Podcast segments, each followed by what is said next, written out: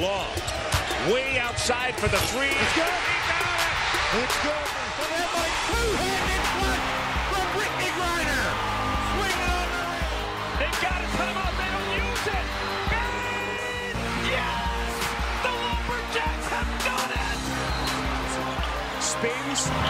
Oh!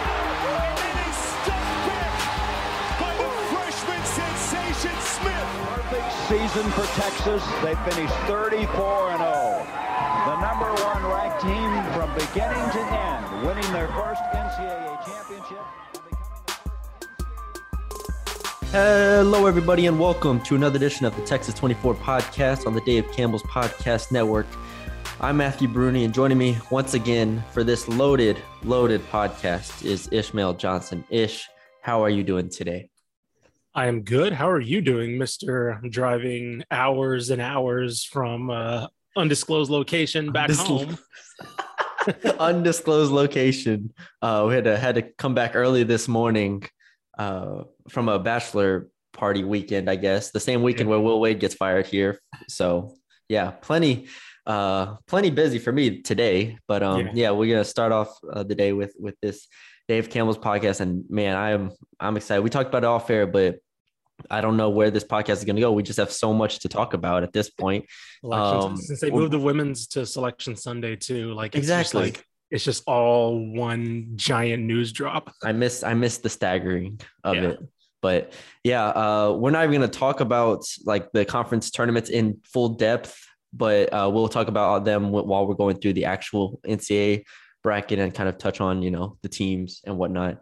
Uh, but I want to start with the high school recap on your side, Ish, because obviously you were Yeah. there the last two weeks um, with the uh, with the the whole five one A through six A everybody. So I'll let you give it like shout outs, uh, highlights, and just Yeah. overall thoughts on it. Yeah. Um, I mean, honestly, this was when it came to the finals days, uh, both Saturdays, this was probably one of the most exciting end to end uh, for both girls and boys. Um, I think the girl, I think they kind of ended kind of anticlimactically. You know, Duncanville, of course, dominated for the boys, DeSoto dominated for the girls. Um, but I think when you looked at Cedar Park's win over um, uh, Frisco Memorial, double overtime win, uh, fantastic game. Hardin Jefferson's game against Brownsboro, fantastic game. I think Brownsboro won that. And you look at the boys' side, I mean, Jesus. Uh, Beaumont United Mansfield Timberview was an incredible game. Lipan Clarendon was a lot of fun. Game of the weekend. Um, I mean, uh, Cole Madison was a lot of fun. Like, I think you had a lot of just a lot like to me it was a great showcase for the depth of talent. Um again you know people i understand the complaints but especially in the boys the 4a and the 6a games. I mean you know faith family rolled hirschi. Um there's some definitely some controversy about you know charter schools being in 4a but you know it is what it is. Duncanville of course rolled mckinney but mckinney didn't i think mckinney gave a gave them a pretty good game. But i think you looked at in my opinion, I saw one of the best finishes I think I've ever seen with uh, Austin Westlake and McKinney in the semifinal. Uh, McKinney won on a buzzer beater dunk, uh, stolen um, in over, uh, overtime, I should say, um, a steal at midcourt and uh, to the buzzer to upset Westlake. Um, Silsbee almost beat Faith Family in the semifinal, which would have been a massive upset. Uh, they gave them everything they had, which was it was another fantastic game. But yeah, just I don't know, a lot of incredible talent. I mean, you know, we'll be hearing Duncanville's Anthony Black's name for, you know, years now. He's probably going to the, that's an NBA player, um, just straight up. Uh, Faith Family, you'll probably see like four or five guys from that, you know, team. Uh, Duncanville, too, obviously. Um, Davion Sykes, who's a Texas State signee. I think he's a legacy kid. Um, his dad went to Texas State. He's, he was part of all three of Duncanville state titles. um, so he's been, it was kind of a good close to his career um yeah the girls side i mean gisela mall she's been she hasn't i'm pretty sure she hasn't lost a varsity game i want to say. Um they're now 62 and 0 um in the past two years back to back state champions. Uh we'll be talking about bailey maupin from gruver. She's committed to tech. Uh, so we'll be talking about her for a couple years. I can't wait to see what she does at, at, at uh, with krista gerlich. Um yeah just a lot of a lot of fun. Um, oh, geez, and I didn't even mention probably the real game of the weekend. Uh, Beaumont United and Dallas Kimball in the semifinal of 5A. Like, you had Wesley Yates, you had uh, future Houston player uh, Ter- Terrance Arceneaux going against future Texas player uh, uh, Arterio Morris. Of course, there was some controversy, uh, some you know things that happened with Kimball the night before, with the player getting arrested. That whole situation, obviously, you know, played out. Um, and then they had to obviously play that play the game the next day, and you could tell that there was some like tension, obviously, um, especially with the fact that these two teams played last year in the state championship. An incredible game, United pulling it out. Uh, but I mean, it, it, was honestly one of my favorite. Like that that whole week, and especially doing it back to back weekends, like can be kind of a slog. And the fact that they had so many especially the boys weekend because you know you you get finished with the girls weekend you're so tired and mm-hmm. the boys weekend comes around it could easily like fatigue you really quickly but the fact that we had these pretty incredible games back to back to back and just kind of together like really kind of gave me a boost because saturday morning i was or honestly thursday morning i was like oh geez can i do another weekend of this and then you just start hitting these banger games especially that night yeah. with united kimball um it really helped uh, kind of just like steamroll through the weekend because yeah, it was it was a lot of fun, and I'm really I'm really happy that you know. Uh, it wasn't, you know, no, there were there were less restrictions this time. Obviously, last year there were more. I didn't even go last year. I watched it all on stream, um, and it really felt like it was a, a big event again. So, yeah, it's uh, always a good trip. I remember making trips down there, or not trips down there. I well, no, yeah, it was when I was in Denton mm-hmm. and then mm-hmm. I would drive back um, for those. Um, yeah, it's. I mean, like if anybody like a, it's genuinely like a great event, like it, it, because I always say like or people always say like footballs you know it's it's the cheapest you're going to get into AT&T which is true like it is um, but if in my opinion as somebody who, who goes to both there's like a there's an energy and an intimacy with the basketball with the basketball arena. Mm-hmm. um not just the game of basketball obviously but like the fact that you're going and you're going to see six games from 8 to 8 you know like legitimately wall to wall of just like passionate fan bases. And like shout out to the smaller schools. The smaller schools are going to have the yep. better fan bases. Like to me the better crowds were 1A through 4A um mainly because 5 and 6 they have the more casual crowds like the, the people that just live in san antonio will go yeah. to those games um, but you will just it, it really it really does energize you for football like and especially because like during a during like a, a blowout football game you know like that that's something that can carry and linger and just kind of like you know just kind of where yeah, some down. of those some of those like one through four A games in in football can be yeah. kind of blowouts at times and then also Jerry World's so big in football that those one through four A's, while they travel, they just can't yeah. fill it at that level. Sure, sure. Unless you're like on the field, right? Like you, where you're like really hearing the crowd and all that. Um, and I guess that's another good thing about basketball is like obviously you're you're gonna be closer to the court, right? And so like um, media is of course right next to the court side. Um, the crowd's gonna be right there, and yeah, it's gonna be it's gonna. It, I don't know. It, it is my it's my favorite event to go to because of how chaotic it is, how, you know, it really is just like it, it, UIL does such a good job of like shuffling things in and out. Like at halftime, player, like teams will like, teams for the next game will have shoot around at halftime of the first game. So like it's just constant yeah, like motion. Um, so I don't know. There's always just something to watch. Uh, they do a good job of honoring like anniversary teams and things like that. Like they had the 25th anniversary of um, a lot of the late 90s teams, uh, state champion teams come out and usually they get like the whole team to come out so it's always really cool. Yeah. Uh, but yeah if you haven't been like definitely take some time to go because it really is a lot of fun. And san antonio i think is one of the the better venues for that. Um i just wish there would be a window in the alamo dome because you lose track of time when you're sitting in there. A window in the alamo dome. You know i'll pitch that next time i'm down there. Just literally just one. Like you lose track so much because you're in there from eight to eight and so like you'll t- there's like a break at like five or you know five thirty or something, and then you you feel like it's nighttime and you go out, the sun's still shining. You're like Jesus. Oh, like walk up to like the terrace area, and there's there's some windows up there. I know the true, whole layout yeah. like the back well, for media. Hand. Like you go through the loading dock, and so like yeah, there's no windows bottom. once you get through there, and mm-hmm. so like you know you don't go to the terrace at all, and mm-hmm. so it's you you really do lose track. Anybody ask anybody who's covered games at the Alamo Dome, you think you're there, like you think you cover one game and you've like it's nighttime. It's gotta be, and then it's like three o'clock. low key, like last thing before we, we move on here, like basketball in like football arenas, if it's not like, you know, like Final Four where they're like on like a platform in like the middle Right. and that's like sucks because nobody can watch it. If it's cut off and it's like in the half, like, you know, the curtain and everything, it's Mhm. actually like a really good like environment. Like that's where North Texas Definitely. played in Lucas Oil against Purdue. Yeah.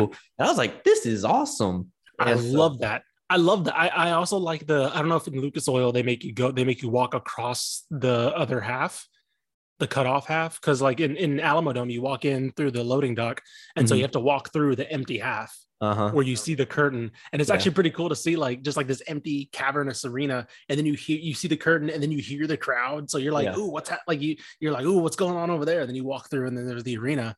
Yeah. Um, but I agree. I, I like that cutoff half. Um, Conference USA does did too, obviously, with their With Star, yeah. staggered uh and curtain and everything in Frisco. So Yeah. yeah, big fan of that. That's underrated. Underrated. definitely. I do wonder about the the the cavernous feel too, because like Alamo Dome's pretty big, Mhm. and so especially for like you know, uh, we we see with the NCAA tournament, right, where you play in these huge arenas for football, and then like you see you, basketball players have to shoot in this tiny little hoop that looks Mhm. like that looks like it's hanging in this giant cave. yeah. Um, I do wonder what happened. There, was some good shooting this weekend. There, no, it didn't seem to bother that many people, but Yeah. I always wonder about that. That's the that, that's what I'm saying. Like the difference is like it, it like being in the middle and just like with hundred thousand people around you, I feel like is awful. But then it like being cut in half is amazing. And so it's yeah, just, that's true. That's true. just weird. But um, all right. Let's get to college basketball. Plenty to talk about. Yep. We, let's start on the men's side and let's start with the snubs. We are recording this on Monday morning, and selection show was at five o'clock on Sunday. And you texted me. You said, "Man, Texas, Texas A&M, and what was the other school? You said Uh, was it Texas Southern? We're all going to be in the same region. yes. Oh, with Kentucky. oh, w- said yeah, yeah, it was Kentucky, Yeah. Kentucky. So you're like, man, A and them are all going to be in the same region. I was like, yeah, if if A and M gets in, and you're That's like, ooh, yeah. Oh my goodness. and they didn't end up getting in. Ish. Uh, A and M is one of uh, the first four out, along with SMU. But a lot of people were up in arms about A and M specifically because of the run they had in the SEC tournament to the championship, where they beat Auburn, um, beat Arkansas. I mean, they they added to what was already a decent resume, and they still were unable to make it in. Uh, KenPom has them 43, which is one of the top teams that didn't make it. I mean, you look at the resume, you have wins over Butler, Notre Dame, uh, uh, Abilene Christian, who's solid, um, Ole Miss, Arkansas, Alabama, Florida twice, Auburn, Arkansas again. Like, it feels like a, a resume that should be in. Yeah, I I guess you can you can kind of call this a mea culpa for from us because you know we we obviously accidentally forgot about A and M when The we did our preview. Uh, that's what happens when you're the only team in a conference. Um, but credit to the I didn't like. Did you expect that run? I thought they. Like, I, thought- I watched the whole Florida game and I thought they were losing the whole time. Like I, right I like it, no. it was again this is somebody who thought this team was good this year right i've been on this like a&m is a good team right um and i still didn't expect that and to, after that run florida auburn arkansas i thought there's no way this team's not in right because especially because tennessee's been one of the hottest teams in the country the past couple ye- like the, they ended this season great. so well um and I- I'm trying to think. They haven't they hadn't lost since uh, Arkansas was their last loss, and then before that it was Texas, uh, Tennessee, and so they like that was that being their their their the conference championship loss. It blew my mind that they weren't one of the teams in. And by the way, we should mention it wasn't really close. They were the last of the first of the last of the uh, First first, four. four out. Yeah.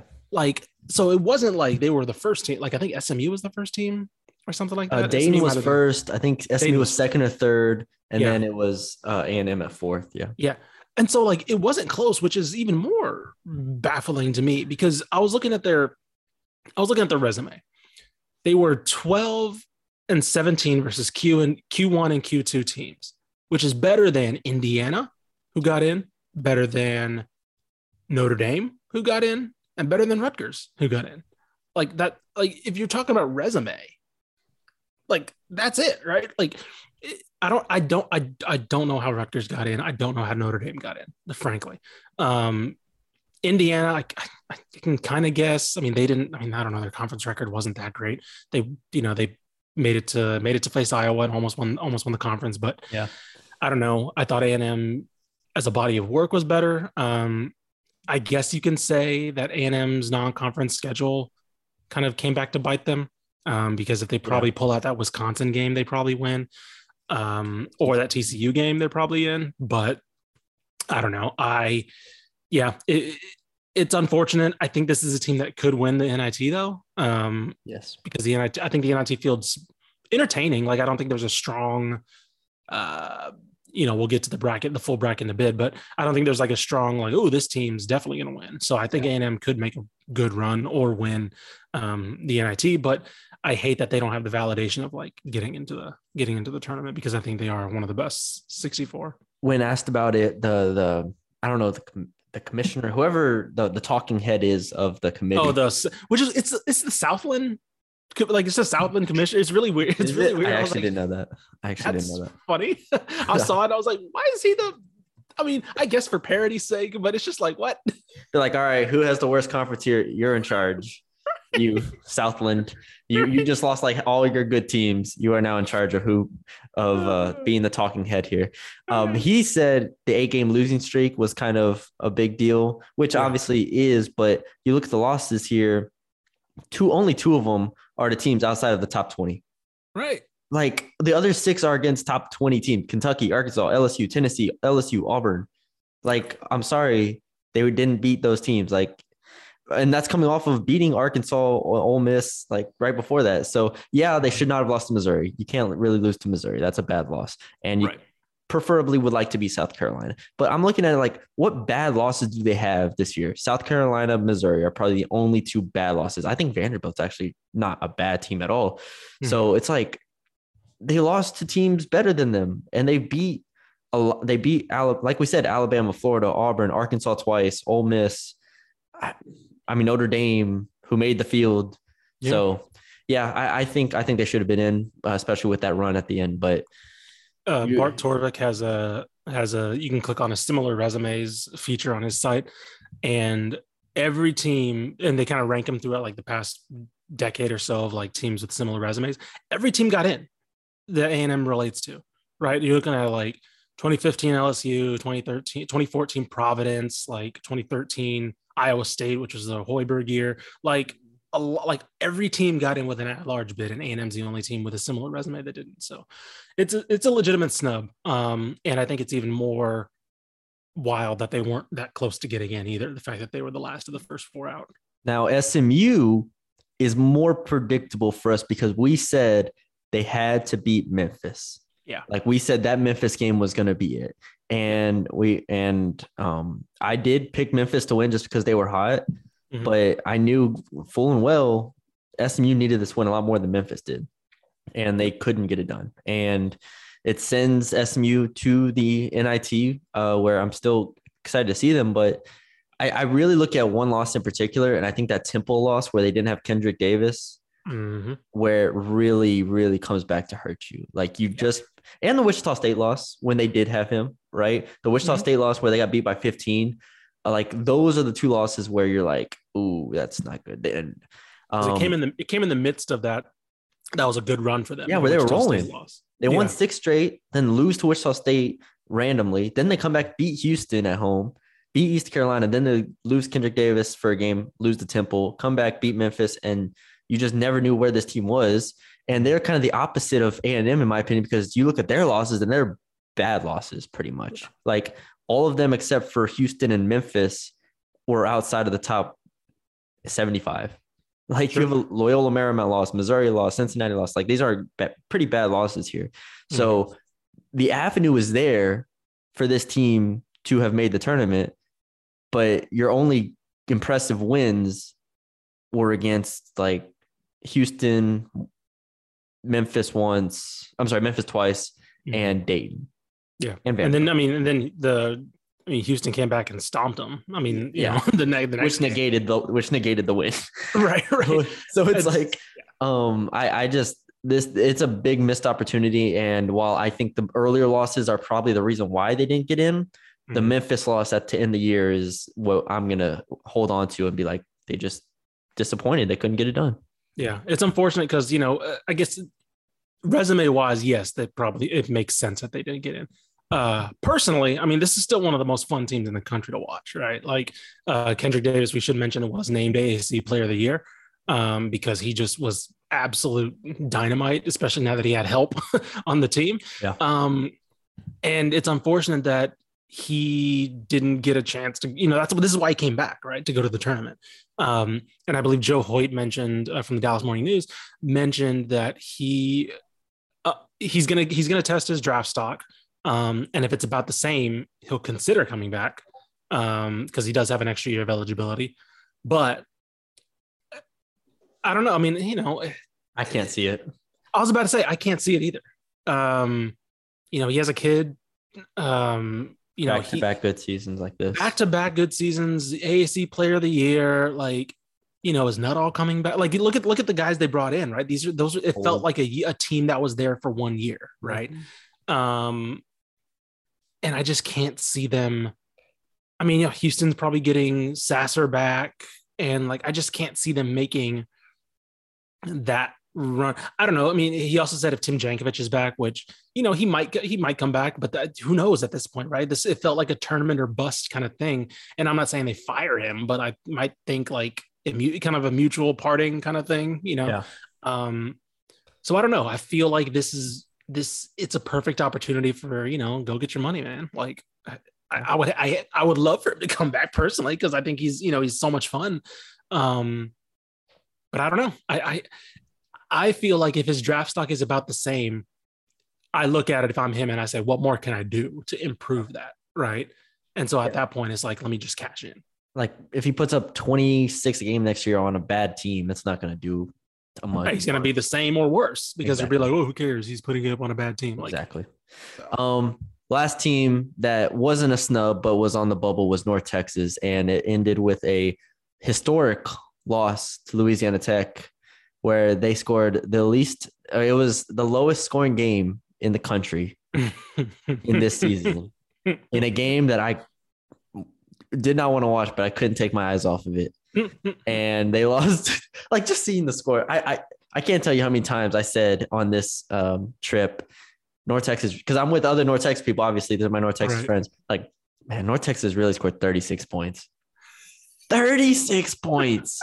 Lost 42 to 36 to Louisiana Tech, man. I just they took care of Rice, which we predicted. Awesome. Yeah.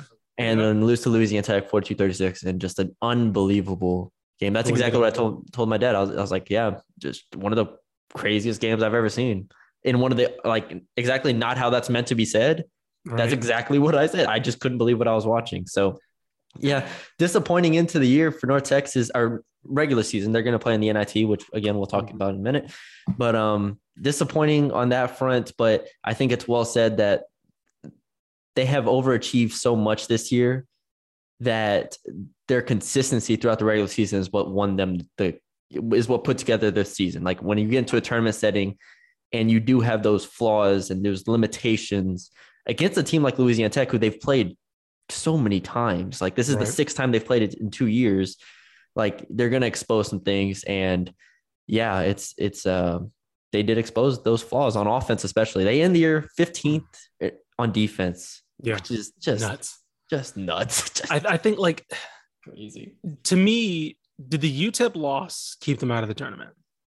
No, Ah, no, you don't think so? no. I think even if you win that, if you lose to La Tech, I don't. I don't think they're, especially with the way they lost. I don't think That's fair. Um, but yeah, like we we mentioned we mentioned earlier in the year, you know how their their offense was rolling at one point, right? Again, it's it's slow, right? Obviously, Yeah. but it was rolling. And then you look at basically mid February on, they you know their wins, but they put up 54, 58. They you know obviously Southern Miss isn't good. They score 85 against them, but 56 against La Tech, 59 against UTSA. And Yeah. then of course UTEP beats them. So like their offense hit us hit a a roadblock basically the entire like last half month of the season um and then it culminates in 36 against uh, La Tech. And yeah, uh, t- speaking of teams that just didn't end the year the way they wanted to, um, you know, you, it, it obviously looks at that loss, but you can look at basically mid February on and be like, this team wasn't rolling the same way. Yeah, it became a lot more. All right, the defense has to be great. Like that was the biggest thing because the Right, offense, yes, yes, basically. like earlier in the conference year, like when they were beat, they beat Middle Tennessee convincingly. You know, they beat West Kentucky and Charlotte and all these solid teams. They were shooting the ball really well from three, and I think that started to to wane just a bit off in conference plays um, as it progressed, and they couldn't buy a bucket against La Tech. Obviously, 36 points is incredible. But yeah, so that's another team that was kind of on the bubble that didn't obviously didn't get in. They would have had to beat probably Miami or Buffalo and beat UTEP and then lose to UAB in the finals to, to and I think they would have had a case at that point, but without it, they don't. All right, let's get to the actual field of 68 for the men's. We have Mhm. how many teams we have in here? We have one, two, three, four, seven, seven teams in this tournament. Yeah. Uh, let's start back and go forward. 16 versus 16. Texas Southern versus A&M Corpus Christi. Shout out to A&M Corpus Christi and Texas Southern, neither of which were uh, the one seeds in their tournament. A&M Corpus Christi was Yeah. four, I believe, and Texas Southern was two or three in it. Something like that. They Sorry, we were- don't have to be yeah, it exact. was uh, Southern or Alcorn was one, I think. First. Yeah, So- Alcorn was definitely one because I watched Prairie View push them to the, the edges. Shout out Prairie View for that game. Um, and then Texas Southern ends up going on to win it, which is what they do every single year. Um, just find a way to get in the tournament and play Johnny in these. Jones, baby. Johnny Jones finds a way to get here, and lo and behold, a team from Houston and a team from Corpus Christi are going to be traveling up to Dayton to play this game. Um, I don't know why they can't, you know, just mutually agree to play it in like Katy or something. I was about to say, just like, is there like a The we're trying to think of, Southland court still there? Just just play it on Right, like yeah, right. Like just, just the Southland court or Victoria is like clear out of high school in Victoria or something. high school. just like they just need a gym, man. I'm sure don't need- Houston. I'm sure Houston has nice gyms. Actually, I'm just saying they just need they just need a gym. They don't need to. Yeah. need a huge one. Just like yo, just Like- like, settle this out back. You know? like, Just yeah, one official here, one official from the NCAA. Just be like, all right, this happened. We're here. take a picture of the scoreboard and be like, there you go, that's the game. Live tweeting it the whole time. Like, all right, That's the they're one, up. dude. The whole country. All right. Uh, Um, but yeah, I hate that they put those. They just said, "Yeah, you two just played. We're just gonna get rid of one of you guys. Just one of you guys are gonna play." Like, can't have two Texas teams in the in the 16 seeds. We got to have only one. Um, on on paper, actually, I want to see what KenPom has for this projection. Let me let me scroll down and find what KenPom has because this is this is interesting. A&M Corpus Christi the lowest ranked team in the tournament. Texas Southern is the second lowest ranked team in the tournament. have Southern by Palm. three. Southern KenPom has Southern by three. That's what I was. That's, that's pretty much what I was leaning towards here. We talked about Corpus Christi early on. Then they lose five straight.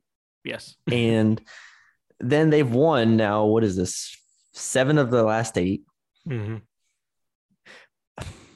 all by five or more so they've been they've been rolling here Yeah. the question is I- i just i trust Damn, I texas just realized Southern. Southern. destroyed Alcorn in that final.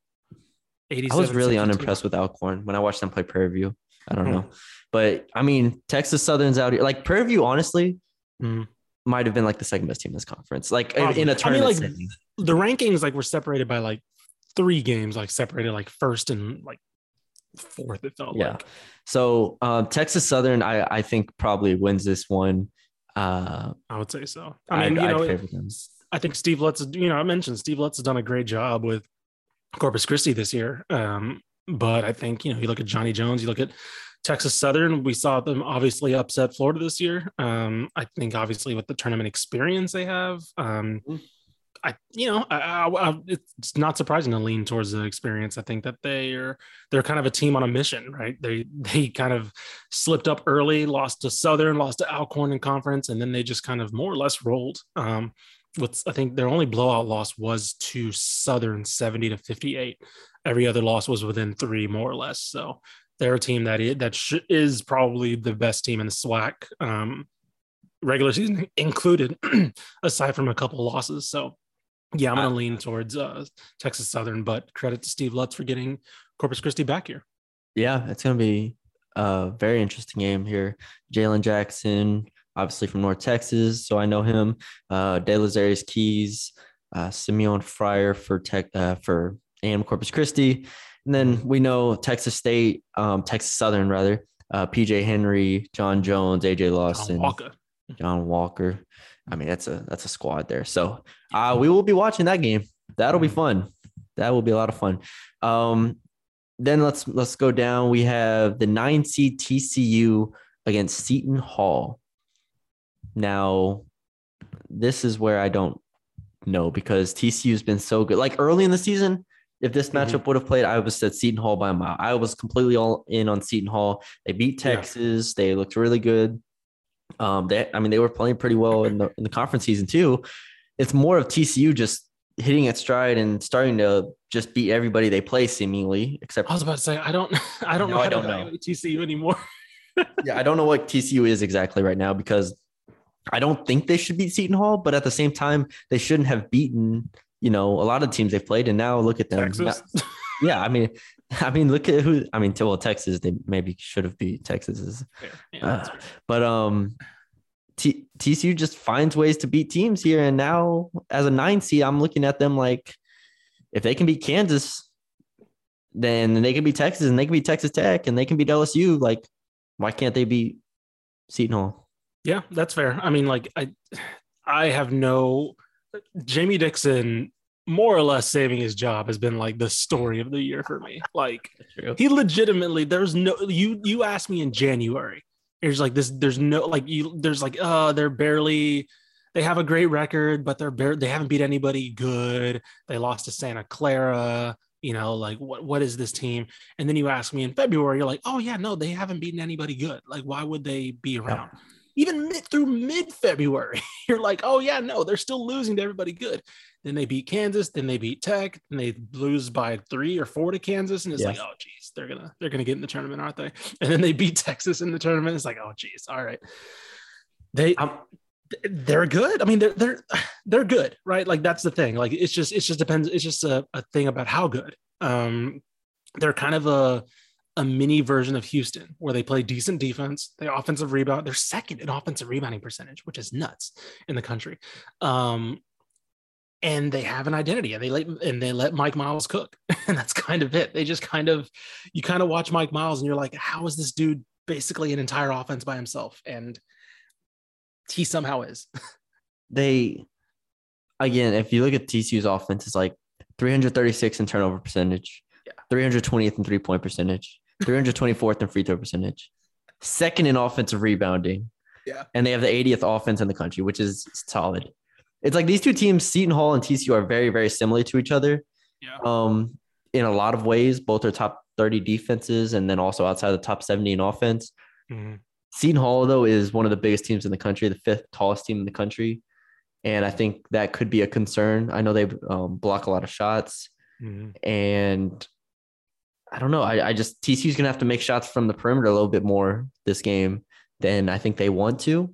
Sure. And that is a concern for me. So I could, I could see Seton Hall giving them problems. But Mike Miles could be the difference, right? That's what we always talk about. Mike Miles, if he plays well, which he has in recent games, he could be the X factor here because they need a guard to step up and to beat Seton Hall, in my opinion. Hundred percent. I mean, like, I'm trying to think. Are we gonna make predictions? years- Think I'm, I'm gonna stick. I'm gonna go with Seton Hall. Um, Me too. just because, but but then again, you know, I, I've counted out TCU so much this season, but in big games, I mean, Mike Miles 26 against Tech, 19 against Kansas, 17 against West Virginia, um, even 14 on a pretty good percentage against uh, Kansas in the, the the tournament. You know, he steps up in big games, man. He, he can. He's he's he's a guy that can go, but I think this is a bridge too far for them. Um, I like Seton Hall a lot, so I'm gonna go with them. Yep. Next is six seed Texas. Oh boy. oh boy. Oh boy. Virginia Tech for the what record. What was your reaction when they got Virginia Tech? I I well at first I saw there were six. I was like, okay. yeah. And then I saw Virginia Tech, who I just watched beat the brakes off of Duke and North Carolina and everybody in the Amer- in the ACC. Did you see the like- video of Texas's uh, watch party? No, I didn't. so there, there's you know how they have cameras there for the watch Yeah. party when they get their reaction off it. So you know they come up, their seed comes up. Oh yeah, all the Texas guys go, and then it flashes Virginia Tech, and in the corner you can see Courtney Ramey just like, like Courtney, Courtney Ramey's eyes just like, uh oh, like kind of kind of like Try a to watch like, it now. Like a little quick reaction, just like. ooh.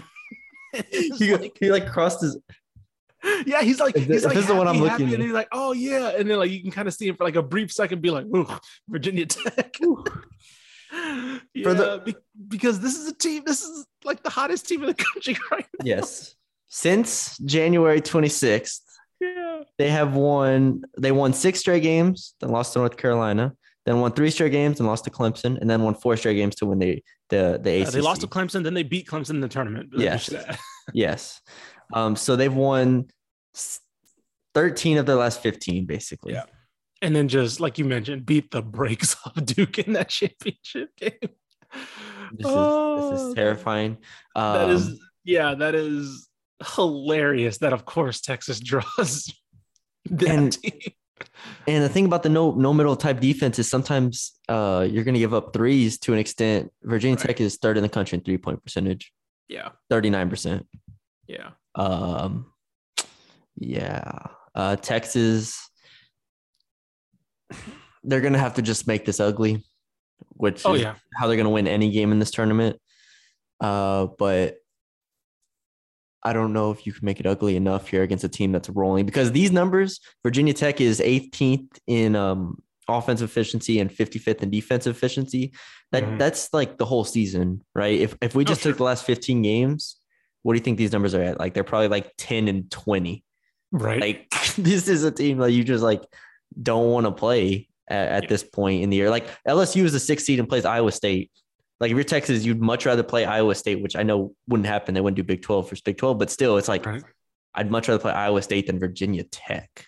I mean, like, yeah, this is it. Just has a recipe for disaster because you got guys like Hunter Cattoor, you have guys like um, Nahiem Alleyne, I think is how you say his name, um, and Darius Maddox, who is he's shooting 52% on the th- on the year from three um, off the bench for Virginia Tech. And so you have 50, 52% from three, 42% from three, and 37% from three. Um, and those last two guys, they take a lot of threes. So yeah, I mean, this this feels like a recipe for disaster for Texas. But doesn't this also feel like the exact game that Texas just finds a way to just like suffocate and win? It does. Like because because we've had all these questions, it just feels like a game where it's like, oh yeah, no, Texas wins by like eight, and like it, they crack fifty eight. They're- Like, they- like I it's don't- 58 I just don't trust their guards against.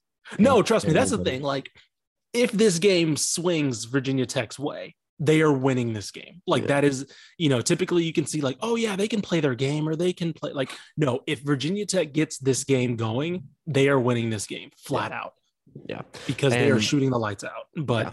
Yeah, so This is, I'm again, in my opinion, this is the worst 11 seed you could draw here. Uh, Michigan made the tournament as an 11 seed. I'd much rather play them. And then you have Rutgers and Notre Dame playing in the uh, play in for the 11. And Rutgers is, is solid, decent, but um, yeah, I'd I much rather get any of those teams. yeah, any of those teams than Virginia Tech. So, well, Texas, let's see what you're made of. Uh, Chris Beard is, you know, Mr. March over there. So if they can, you can just That beat Virginia true. Tech, then I think you maybe buy yourself, not buy yourself time, but, you know, buy yourself some uh, applause from, Yeah. from fans because then you Right. beat Purdue and it's cool. You don't have to beat Purdue at that point. I was about to say, I don't think, yeah, if they, How, like think about Edey, seven foot four against Timmy Allen or Christian Bishop or, Tre, or Right. Tre Mitchell's not back with the team yet, right? no, no. Yeah, so seven four just against six eight, just gonna turn around. Yeah, I want to say I'm trying to look at Texas's percentage versus teams that shoot the way Virginia who Tech even- does. Who, I mean Kansas, like who even shoots? Yeah, not really. I was about to say Kansas does not shoot the way Texas uh, they do. Um, Oh, I can look yeah. at three point percentage here actually. Um, nobody in the Big Twelve. I was about to say no one really. I mean, nobody plays offense in the Big Twelve, so that doesn't really count. like I'm just looking at it here. I don't see. I mean, anybody- Tennessee's the only team I think in like top seventy in, the, in shooting, and they of course Kan- beat them. yeah, But Kansas is 75th. yeah, I Tennessee's don't know. They might 61. they might not have seen a team like this all year.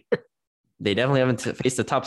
What, what was it? Sixty Yeah. three point shooting team. Uh, nope. Um, Michigan State, no. Notre Dame, no. Yeah, Seton Hall? Let me see. Uh, no, Seton Hall doesn't shoot that many threes. Yeah. I don't. They're a big team. They just pound Yeah. it. Um, yeah. So Gonzaga, and they got their butt kicked. So they did play Gonzaga. That did happen. I erased that from my memory. So thank you for yeah. bringing that one back. Um, all right, five seed Houston. Okay, so we're both. Wait, so picking- we, we both taking Virginia Yeah, second now? I'm taking Yeah. Virginia. Okay, yeah. I just don't believe. Maybe Beard will make me a believer. Huh? No. All right, uh, five five seeds Houston, and we're talking about teams with some bad matchups here. They got UAB in the How first did- round. Houston, how Okay, did Houston get a five seed? Come on now. That's So, this is- nuts to me. This I, I I thought the same thing when I first saw it. Houston is, and I think this is why they're one and four in quad one games. And I ah, think the Yeah. quad, and I think this speaks to the same thing SMU Yeah. fought. The American was three teams this year. right. Everybody else sucked. Yeah. Like just That's good. sucked. And so you're Houston, you're like, can I just get like a decent game here every now and then instead of going to play Temple? Like Right. And then they lost to one of those good teams twice. Yeah, and you lost to Memphis twice. So it's like, Yeah. like Cincinnati fell off. Like who have they played in in the top 90 this year? Like again, they lost to Wisconsin, lost to Alabama. But they should have beat Alabama still. If y'all remember that game, the Right. goaltending call, they should have beat Alabama, which probably raises them a bit. Like right. I don't know. I so I think that's the biggest thing is the American just sucked. But don't worry, the American North Texas is coming to save y'all as a basketball conference.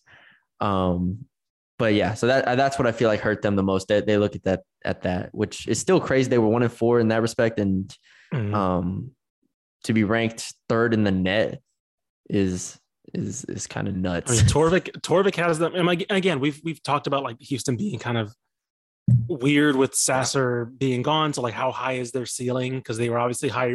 They were highly ranked when he got hurt, and they're not going to drop them in the rankings because they're going to keep winning. But like Torvik had them second in the country. KenPom still has them fourth in the country, and so like, it is nuts that like the committee was like, yeah, still fifth seed. because UAB UAB is going to score the ball to a degree. The Mhm. question is, can Houston just hit them on the glass? I guess. I mean, it's such a. This is I tweeted out. This is such a fascinating matchup Mhm. to me. Like, I I see Houston's athleticism being a problem for most teams. Right. But UAB Trey Jemison's huge. Like they have athletes as well that can get after it. I, I honestly don't know who I'm going to pick here. I texted my friend like I know you Houston's going to be favored here. Really? Hmm. I I'm gonna go Houston. I I think they found like again that Memphis loss was weird. Um, that that last game of this regular season, but I I really think they figured out what this team is without Marcus Sasser. Like Jamal Shead's, you know, is is becoming is, is showing why he is that next guy in line to be that point guard. Um, Fabian White ended the turn. I think he was player of the tournament in the AAC. Like Fabian White was playing out of his mind uh, the past couple weeks, and so I think Houston's figured it out. Um, I think they are what they are without Marcus Sasser. I think they're fine. I think they're I think they are one of the best 10, 15 teams in the country, in my opinion. UAB might have the best player in this game. That's my concern. Jordan Oh. Walker is a hooper. Jordan Walker is a hooper. That's a that's that's a Who's- that's a that's a that's a statement, sir. It's a take. Who, who's better? I don't want to say it's a take, but it's a it's a statement. I'm not Kyler- saying it's a take. I, I Kyler's won't better? insult you by that. He's better than he's world better than Jamal Shead. Probably better than Jamal Shead. Um, I don't know, man. Fabian White's playing out of his mind right now. he's playing well. He's putting up like 15 a game. yeah, I'm taking Jordan Walker. That's why I said that's why I said it's a statement, not a take. It's it's a it is a take a little bit, I guess, but that's my concern. If Jordan, they and this is the thing. This is again the difference between last year and this year. Last year's team, last year's team could just put one of their big guards on Jordan Walker and kind of take him out here. This year, like Jamal Shead, I don't want Jamal Shead guarding him. I probably want Taze Moore or Kyler Edwards guarding him but it's like I don't know. And Yeah. so I don't know. UAB's offense has been is scary to me because they've been actually clicking over the past however many games. And Um, they are ninth in the country in three point percentage at this point. Like they're just making everything they shoot, and it starts with Walker. Mm-hmm. And Houston, I don't know. I, they're gonna have to play well. They're gonna have to play, which again, I think UAB as a 12 seed is kind of a tricky 12 seed here, which we've seen fives lose to 12 all the time. So it's not like it's a hot take to say like, oh, UAB can win this game. I was about to say five, 12 over five is like the most common, isn't it? I think over the last three years, the 12s have actually beaten fives more. I think they're Yeah. like eight and seven, or I don't know what the record is, but yeah, there's Right. it's something like that.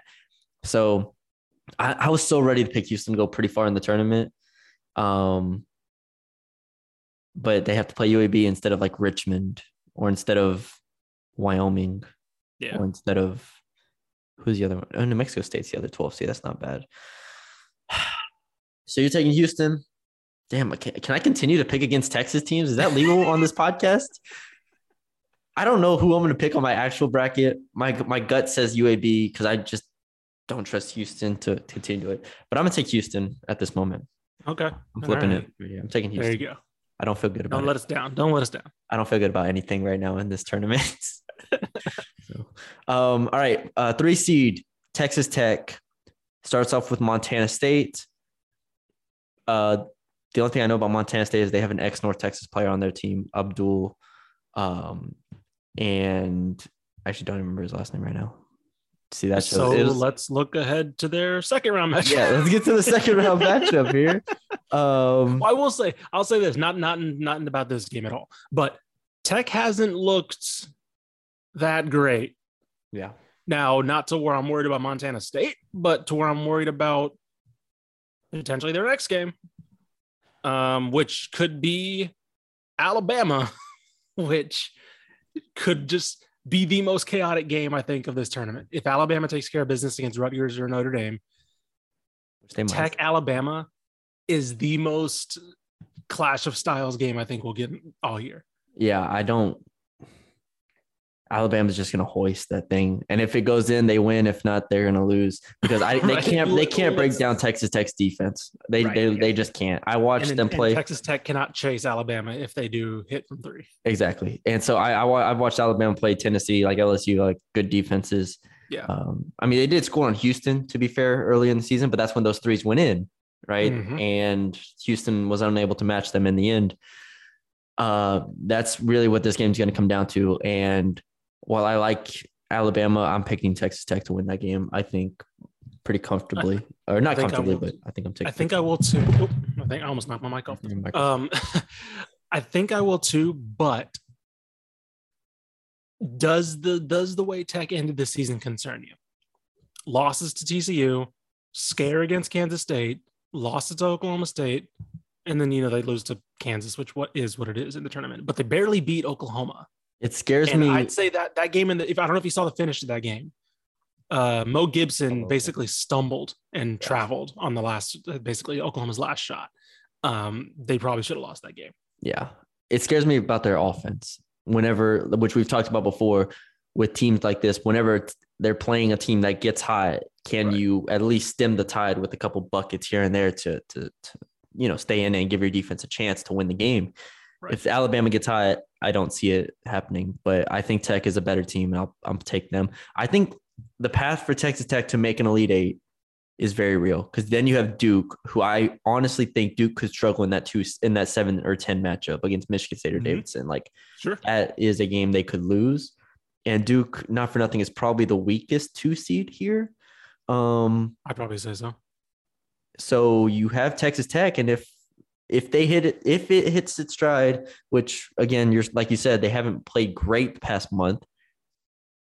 If it if Tech puts it together here, this is could be an Elite Eight team very easily. Yeah.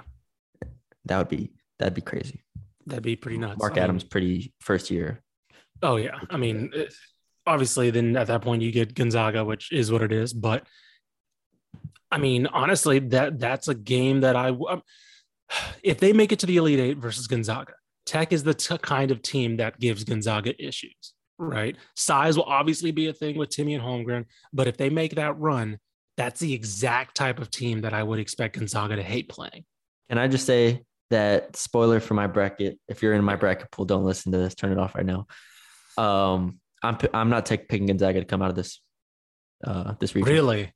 I, honestly, I think I, I, was talking to my friend about it. I think you can relate to this. It's like we've seen these teams so much that it's like, like you, we, we have flaws in every single team. Sure, that like sure. if, if, we're just like casually viewing, it's like, oh, Gonzaga is a one seed.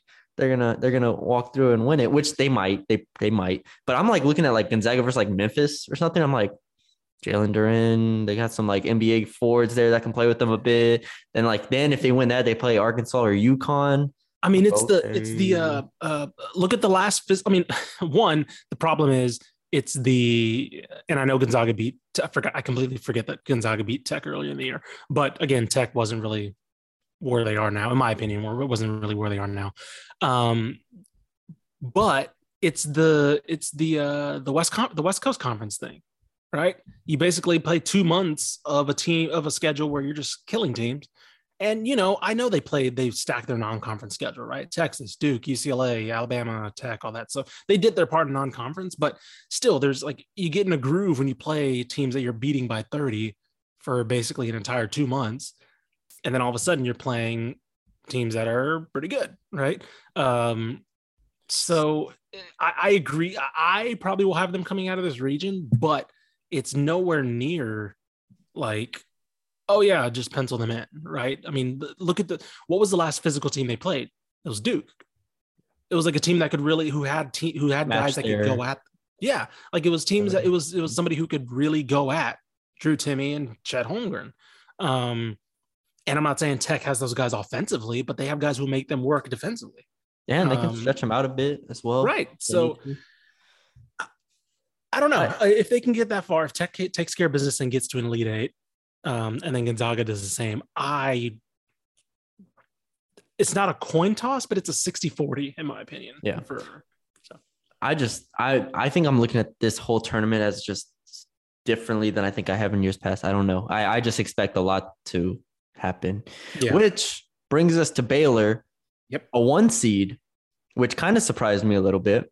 A little um, bit because they didn't win the conference tournament. But then you look at like the two seeds and like Kentucky didn't win it, Auburn didn't win it, Villanova did win theirs, but they were kind of low and they stepped up.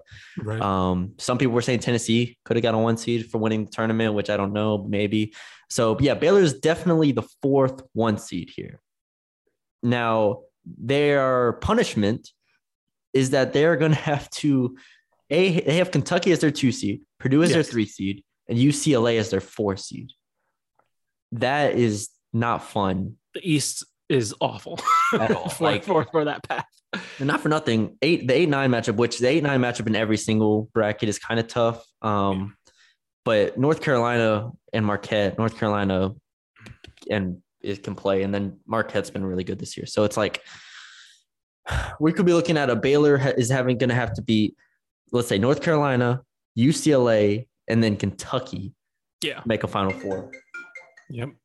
Like that that's I don't know how realistic that is. If, if I'm being honest, without LJ Cryer, without Jonathan Tchamwa Tchatchoua, I don't know if it's realistic. It's that's a it's an insanely tough path. Um I think Kansas got off really easy by getting that that uh, that Midwest region because yeah, I mean I know it's because they it's because they won. Um, basically, they got they got like it felt it feels like they got rewarded with that with that Midwest region. Um, because by comparison, right, Kansas State has to Kansas has to beat probably the winner of uh, you know whoever the 16 is, and then San Diego State, Creighton, probably Iowa, Providence, just way on the other side, Auburn, who had didn't end the year great. Wisconsin, LSU, like they by comparison, there's no, there's no compare, like there is no comparison, right? No. Um, Kansas got the better got the better bracket. Um, and then let's look at the other one seed Arizona. Um, Seton Hall TCU, which is tricky. Houston, okay, Illinois. But then, you know, Tennessee could be again, Tennessee, we've seen Tennessee be up and down and Villanova kind of caught fire towards the end. They're not the most consistent team. So I definitely think Baylor did get the toughest uh, uh, uh, yes. path by far. Um, but then again, I go back to the whole thing of how hard is it to evaluate these Big 12 teams? Because you look at, you know, you say, ah, oh, man, they ended the year rough. And it's like, yeah, they did, but they also like, I don't know. Oklahoma was one of the to me. Oklahoma was one of the snubs. The you know not getting not getting into the tournament. Their losses were to Tech and Kansas. You know another one seed and and, and you know uh, Bam, Bama up there too. And so like they end the year sloppily, but still they they beat they beat Kansas, Texas, and Iowa State. Um, yeah, before the yeah, I don't know. Like it's just so weird to be like, it, I don't know. I understand why I'm hesitant too, but it is also like, are we judging them for not just like rolling through a tough conference? You know? I think I'm I think I'm in the same boat as I am with Houston. Like, what is Mhm. this team ceiling without Right. Cryer and Jonathan? Like it is lower, significantly lower here. UCLA's been questioned, has some question marks the entire year, but if they play UCLA in this in that Sweet 16 matchup, that is that is something because from a talent perspective, UCLA is probably the more talented team. Sure. Like with who they're gonna put on the court, it's gonna have to be Scott Drew beating, you know, UCLA. Like it's gonna have to be a, a discipline thing to beat UCLA, and that's gonna be that's gonna be tough. So, um, I think I honestly this is gonna be a region where when we're gonna we're gonna look at it on like Thursday, where like I don't know if you ever do it on ESPN, where you look at like the percentage of like the country that has picked this team over this team Mhm. or has the most popular picks. Kentucky's gonna be the most popular pick coming out of this this region. Probably. Yeah, I think, I think so. Um, And I'm I also going to pick thought Kentucky, to come out of this region. I was, I was just about to say that. Um, I probably would too. Um, I'm trying to find Flo Thamba's minute splits because obviously he's played a lot more Well, the they, past couple months. yeah, and then they've tried to figure out a small lineup uh, with Brown and Sochan and and Mayer, and I just don't know if you can consistently win. Yeah, I don't know if you can win four games with that, like in a row Right. against really good teams. So I I think they're gonna be fine. I think they make it to the second week. I think they beat North Carolina Marquette. I'm very very confident in that. Then then it starts to get like you don't have as much talent as the team you're going against because of injuries. Like you just Right. don't. So how are you going to beat them? And they can because they are the, one of the best programs in the country Mhm. at this point. Like there's no, this isn't a team that this is their first year here, and you're like, oh, you know, I don't know about Scott Drew or whatever. Scott Drew's Mhm. been through the wars. He's been through the ups and downs. They just won a national championship. They returned a lot of talent. I trust this team. I trust Flagler. I trust Akinjo. But UCLA is going to have some dudes. Kentucky or Purdue or whoever they play other the other other side is going to have dudes. And yeah, I just don't. I don't think it's likely that they get to the Final Four this year. Yeah, I think uh, I'm trying to think. I think Scott Drew said Kendall Brown. So I think Kendall Brown came back, um, or he's coming back. Um, I think Scott Drew said that, so that's going to be a pretty big boost for them. Um, and then of course, I mean, LJ Cryer has been day to day basically this whole month, and so I think I think that did not change. Um, as of the 10th, he was still in a boot. So I do not, unless they again, if they make a run and they do draw Kentucky in Elite Eight, I think at that point we're probably looking at him maybe. Off maybe. bench. give right? Yeah, exactly. minutes, At that point, you're trying to like Two dust six off minute rust and things. Like, Just Yeah. try them. Yeah. Right. So um, I'll I'll say right now I have Baylor. I've I'm de- I don't know if they lose to UCLA or Kentucky. I don't know. Mm, I'm gonna I'm gonna say they meet Kentucky and in, in the in the Elite Eight. Yeah, I'll go there too. This will be my my chalk chalk region here, one versus two. The rest of it, I'm gonna have just chaos. I don't know what's gonna happen. All right, there are our men's previews and predictions. Uh, let's. Do you want to talk minute NIT real quick? Let's talk one Mhm. game in the NIT at least. Hmm. I don't know which game you're talking about here. Which game? Hmm. All right. Uh, we have Super how many teams do we have here? We have SMU, North Texas. Is that it? A&M. And A and M. So we got we have And two Texas. State. Wait, wait, hold on. What do you mean North Texas is? Ah, yes. There- There's a fourth team. There's a fourth team here. I'm told. What do you mean? Hold on. Let me check my earpiece. All right. Yes, there's a fourth team here. We have? We have the one seed SMU. We have one seed A and M. We have two seed North Texas, and we have seven seed, I guess technically, Texas State. Yep.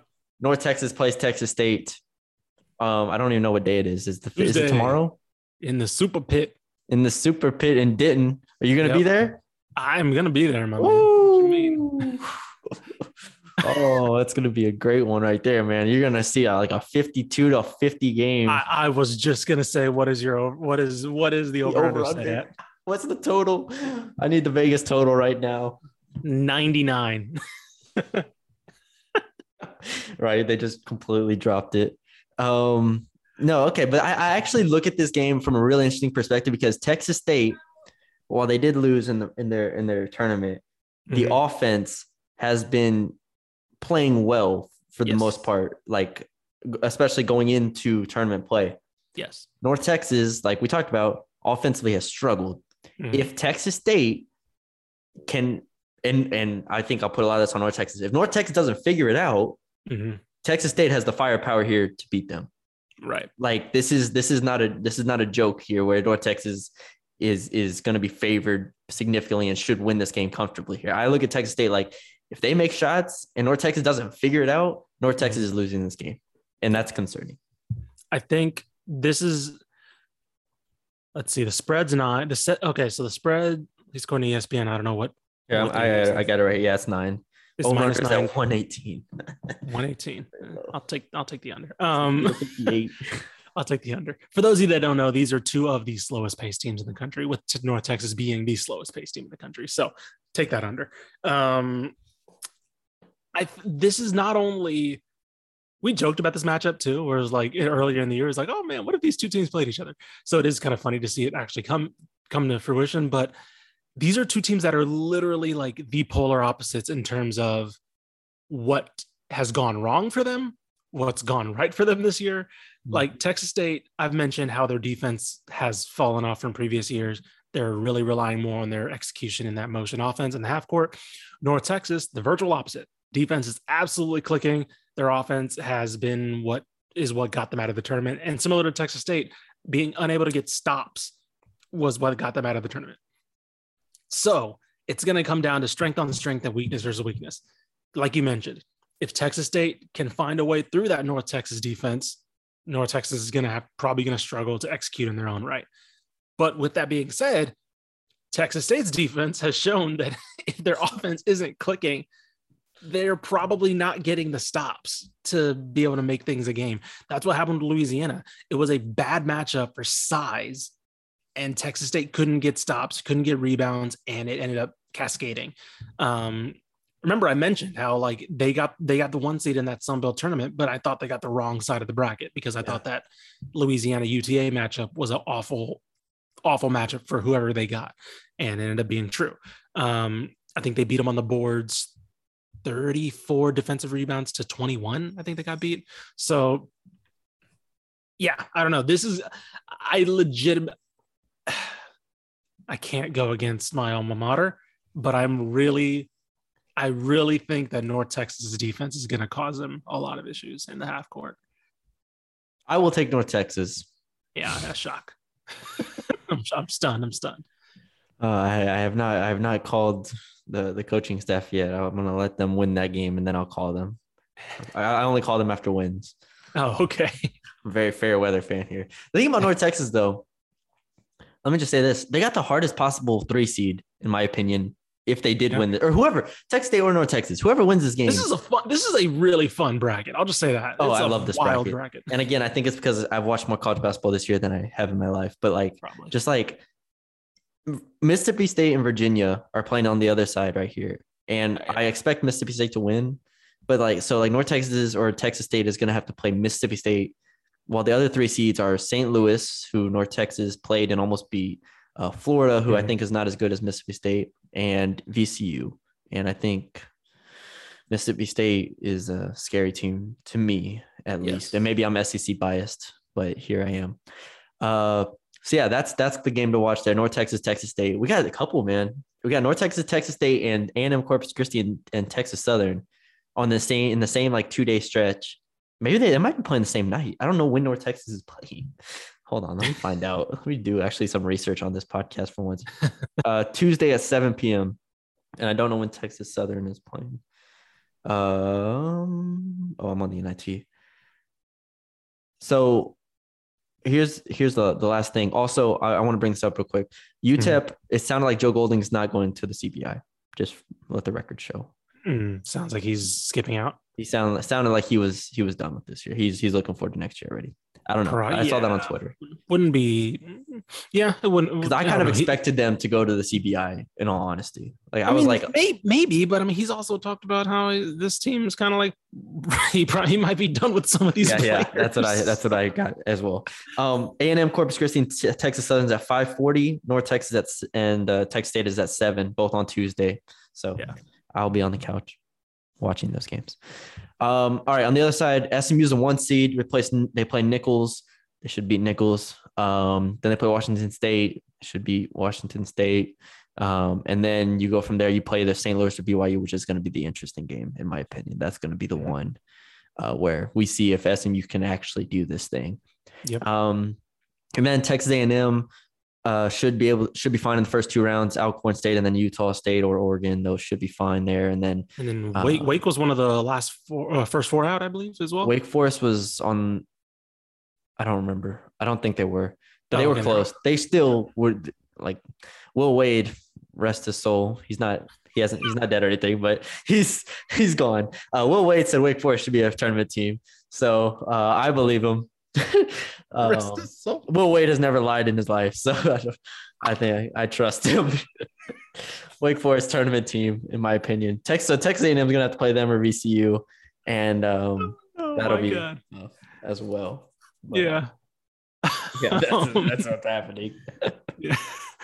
Oh man. Oh god. Okay. Yeah. No, this is the fun NIT field. I'm looking forward to this. Um, I can't remember the last time I cared about an NIT, but obviously Texas State being in makes me I care got- about it. I got four Texas teams, and I have three SEC teams in here. I love this field, It's a fun field, and like Oklahoma being in here too. Like and Oklahoma's in it. I forgot about that. that. that's nuts. I love this. I, I, bro, if Oklahoma plays North Texas in that, we get Mo Gibson versus North Texas. Mo Gibson's dropping 40, bro. Uh, he's dropping a lot of points. Mo Gibson versus Tylor Perry, just shoot off one on one. Let's do it. Um, but yeah, NIT is gonna be fun. Uh, I'll pick SMU to go. I, I just hope if we get SMU A and M in the semis in, in, Madison, Square Garden. Oh my God! Yes, in Madison Square Garden. That'd be the that'd be the I'd matchup. so happy. I'd be so happy. I'm not All gonna right, predict. I will. All right, I'm gonna go. I'm gonna go SMU Oklahoma in the championship. I'm gonna go. I, you know what? SMU senior team, Jankovich might be coaching for his job, honestly, because like if you lose to like Washington State in the second round, I would. Right. You're gone. Right. But if you make if you win the NIT or Mo- make motivated Kendrick Davis wants some hardware. Wants some Kendrick- hardware going and wants going to out. play on Madison Square Garden in front of some Yep. scouts, Good point. Good point. Yeah. I'm going SMU, winning it over. You said Oklahoma. yeah. I I'm got SEC, I'm SEC bias. I'm gonna go Mississippi State. Okay. uh, SMU over Mississippi State in the championship. So we get Kendrick Davis versus Iverson Molinar, which would be one of the best point guard matchups in the country. That's Let's do it. Um, Give us Kendrick Davis in Madison Square Garden. please. To the women's side, I think we're done with the men's. Yes, we are. Yep. The women's, there were no notable snubs here on the women's side. It was pretty cut and dry. If you won the tournament, you were in. If not, you were not, most likely. um, in most scenarios at least. Uh, because like we said, there was kind of a big discrepancy from the top and the bottom here Right. on the women's side. Uh, and UIW, my my hometown, did it. I was I don't I don't remember where I was, but I saw a TV and I saw Incarnate Word up in the championship game, and I was like, by God, Incarnate Word's gonna do it. I don't know. I'm, when we previewed the, the I don't even remember what we said Yeah. because it all just blurs together for the Southland women's bracket. But I'm we didn't say you- Incarnate Word was gonna win it. That's all I I did, we did not say that Jeff Bell was Oh, going to get it done. What did they Incarnate even Word. like? I think we just they went five and nine in conference. They were 13 and 16. What is that? They pulled that? They pulled that game out of. Oh, no, no, I remember now. I remember now. We said Houston Baptist versus A&M Corpus Christi. Yeah, that was that was that was the, that was the penciled in. That was the angle. Like that was that was one and two. They had the big one and two matchup in the regular season. Yes. Well, Incarnate Word said no, and in the semifinals beat Houston Baptist 54 to 33. Incarnate Word women's in the first round beat Nicholls by one. then puts up 90 on McNeese, Yeah, they then beats. Houston Baptist by 21, and then in overtime beats Southeastern. And they are now in the tournament. And I don't care that they are probably definitely the lowest seed in the tournament. probably. Well, they're it's uh, the play-in, isn't it? Yeah, but I With mean, Howard. Yeah. By the way, Howard also, I believe Howard made it for the first time since like, I, I can't remember, but there was like, a, I saw a stat that was like Howard for the first time in a while too. So it was just like two teams that were just like historical, historic droughts and just like, just match them to this, together, see which like- one wins. two, three, four, five, six. They lost six straight games at one point. They lost eight of nine at one point. They lost three straight going into the tournament. They lost to A&M Corpus Christi four times this year. How about Tiana Gardner dropping 22 off the bench in, in over in, in the championship game? You're right. Let's be positive here. Actually, I'm sorry. I keep talking about their You're losses. over like, how this how team, how the hell this this team Like, I can't believe what I'm watching. And you're like, oh, you know what? They scored some points here. I agree. No, I agree. Tiana Well, like, Gardner. I mean, yeah, like they they were the top rebound offensive rebounding team in the conference, um, so they did have something going for them. Um, but then they just caught fire in the conference tournament. no, man. They're also the last I'm- ranked defense in the conference, They were last ranked defense. And they held Houston Baptist of to raw, 33. in terms of raw points allowed. They were the they were and they last. held Houston Baptist to 33 points. This is this is absurd. Hmm. Houston Baptist shot 10 of 55 from the field. What and then they get what oh god, What is and then if they beat Howard, they get South Carolina, don't they? No, who do they get? Arizona? yeah, no. they, no, they get they get South Carolina. I need it. Um, You know? Anything is possible. Insert the Kevin Garnett meme right here. no, no, no, no, no, no, no, no, no, no, no, no, how much is Aaliyah Boston scoring in the first half? Over under 28 and a half.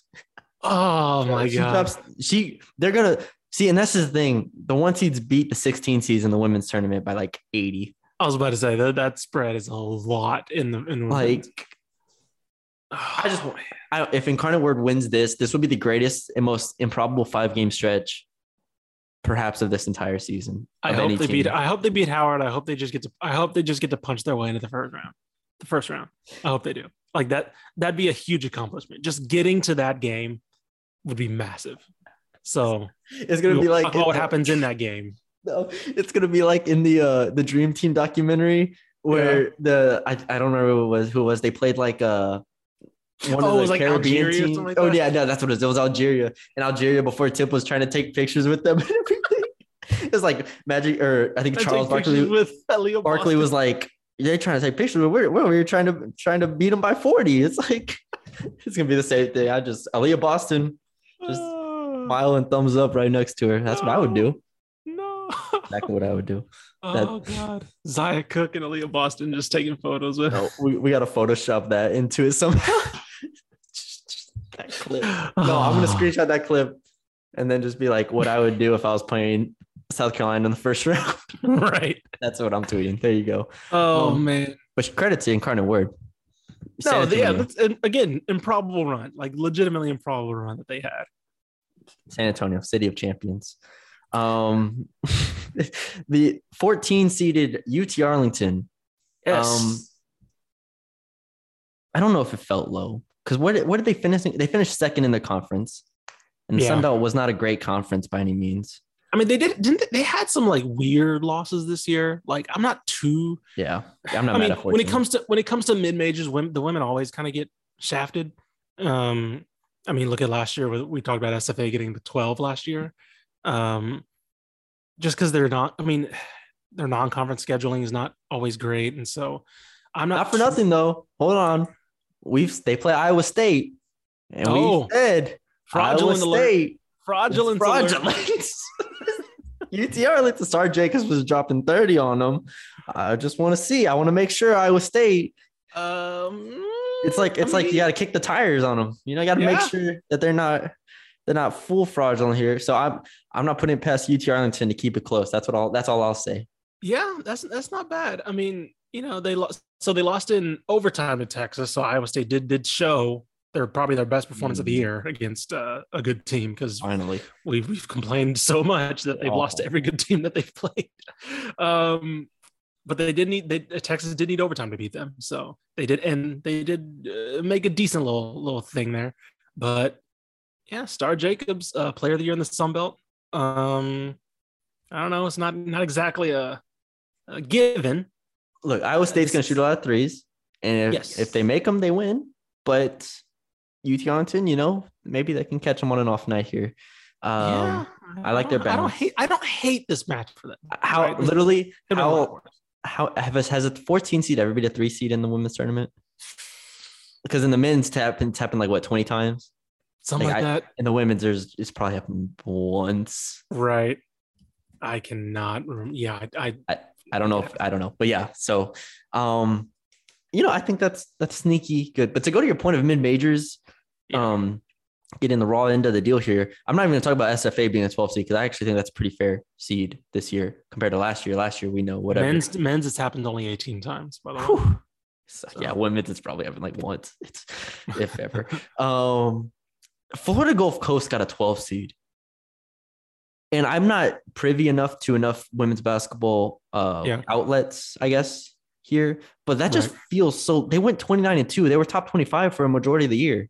Yeah, I mean, like again, it just goes back to like like, "Wh- what am I missing here? They the, beat. the mid- look, th- they beat LSU, which obviously skews my view because I watched Sure, them sure. just beat LSU. It was but I mean, big- that should be a resume mark, right? That should be like, oh yeah, this team is at in least Baton. Rouge. Yeah. And then Arkansas, who was like ninth in the SEC, gets a 10 seed. And I'm just like, what? It's like Yeah. Florida, again, ninth in the SEC, gets a 10 seed. Right. It's like these, these, these Florida Gulf Coast just gets a 12. I was so shocked by that. So, anyways, Yeah. that's that's my that's my rant. But SFA gets a 12 and plays North Carolina. And I don't know anything about North Carolina.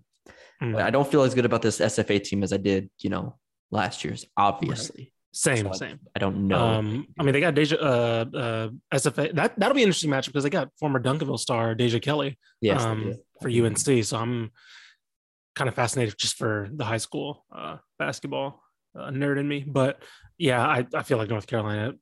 Uh, you know, we mentioned they're not. You know, SFA is not as good as last year, so I probably don't feel that great Yeah. about uh about that one. So All right, the two heavy hitters here. Texas is a two seed, won the Big 12, beat Baylor finally. Um, and probably definitely knocked Baylor. Eh, I can't say definitely. No, because these, these top four were set. Actually, they've been set all year. I feel like um, Um, so Baylor's as a two seed. Texas, however, jumps to a two seed, in my opinion. And honestly, I think they swapped with LSU with that win. Because I don't think it's going to matter because they're two and threes in the same region. Right. Um, LSU and Texas are. So they they probably will end up playing regardless. But I think that's where that flip is what happened when Texas beat Baylor. So Right. LSU drops to a three, Texas moves up to a two, and Texas is like Texas or LSU. Stanford's great. Stanford's obviously great. Um, but like Stanford is gonna have to get through Kansas and then uh either Florida Gulf Coast or Virginia Tech or Maryland. Like that's not easy. And then you have LSU and- or Texas. Mhm. I I think I give them a, a chance. I give LSU and Texas a chance here to, to make a run. I, I, yeah, man, that oh, that'd be so much fun, wouldn't it be? Like Mulkey getting a shot at Texas again. I I wish it was in Baton Rouge, like or or in Texas or like one of Yeah. their home courts, but it's Right. not. yeah, no, that'd be oh, that'd be. I I will abstain I, I from mean picking Texas. it. I mean Texas beat Stanford this year. That's what I'm saying. I I could see. would. I might pick LSU to come out of this region. I could see it. Whoever wins that LSU Texas one, which I I will abstain from picking it because I don't know. You're gonna abstain from picking. But I'm probably gonna. I don't know. I just if you would have asked me this before the tournament, like I just Right. thought LSU was better than Texas. Sure. up. Like I just I think they're they're more well Well, I mean. I, I think it's. I think to me the difference is Rori Harmon's back to being what she was, right? Like she we she had that period where she kind of had that freshman. I don't say That's- wall, but like it felt like she was a little tired. yeah. Um, That's the thing, and this and is where I'll, just ended the year great. I'll actually analyze this here for a second.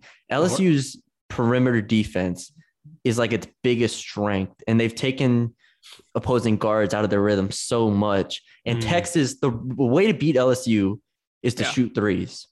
Like every team that's beaten them has shot threes. Texas is gonna have to Aliyah Matharu, you know, they're gonna have to make threes to an extent. Right. Like uh, big team teams that have a big or two don't bother them. It's when they Mhm. played Kentucky in the tournament and uh, Rhyne Howard goes like nuclear and is like Right. turn shooting it and turning around at, right in front of Mulkey. It's like, okay, what do you want to do with this? Like you're, you win. I'm sorry right. but it's like Florida Gulf Coast beat LSU. It's um Arkansas shot the lights out, beat LSU. It's like those type of teams.